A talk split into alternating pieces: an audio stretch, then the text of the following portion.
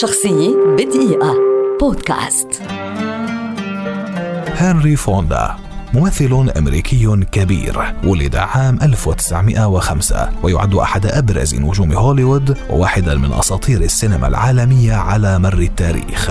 عام 1935 مثل فوندا أول أفلامه السينمائية. الفيلم الكوميدي المزارع يريد الزواج وسرعان ما أصبح الممثل الوسيم الموهوب نجما مشهورا في هوليوود. وقام ببطولة أفلام لمخرجين كبار في حينها مثل فريتز لانج وويليام ويلر ليقدم عام 1939 فيلم ال western الناجح Jesse James عام 1940 قدم فيلم The Grapes of Wrath ورشح عنه لجائزة الأوسكار لأفضل ممثل.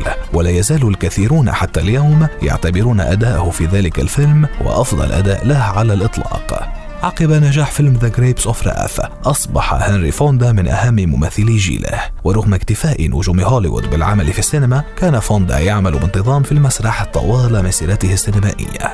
في الأربعينات قدم فوندا مجموعة من أهم أدواره في أفلام ال western الكلاسيكية مثل فيلم My Darling Clementine و Fort Apache حصل هنري فوندا على جائزة الأوسكار عام 1981 كأفضل ممثل عن دوره في فيلمه الأخير On Golden Pond كما حصل عن الدور نفسه على جائزة ال Golden Globe وحصل على جائزة الأكاديمية البريطانية لفنون الفيلم والتلفزيون عام 1957 لأفضل ممثل عن دوره في فيلم 12 Angry Men الذي يعد من روائع السينما عبر تاريخها.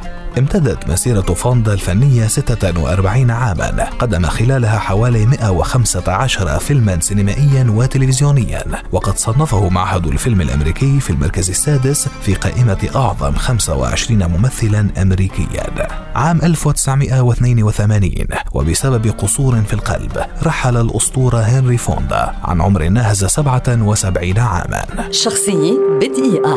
بودكاست.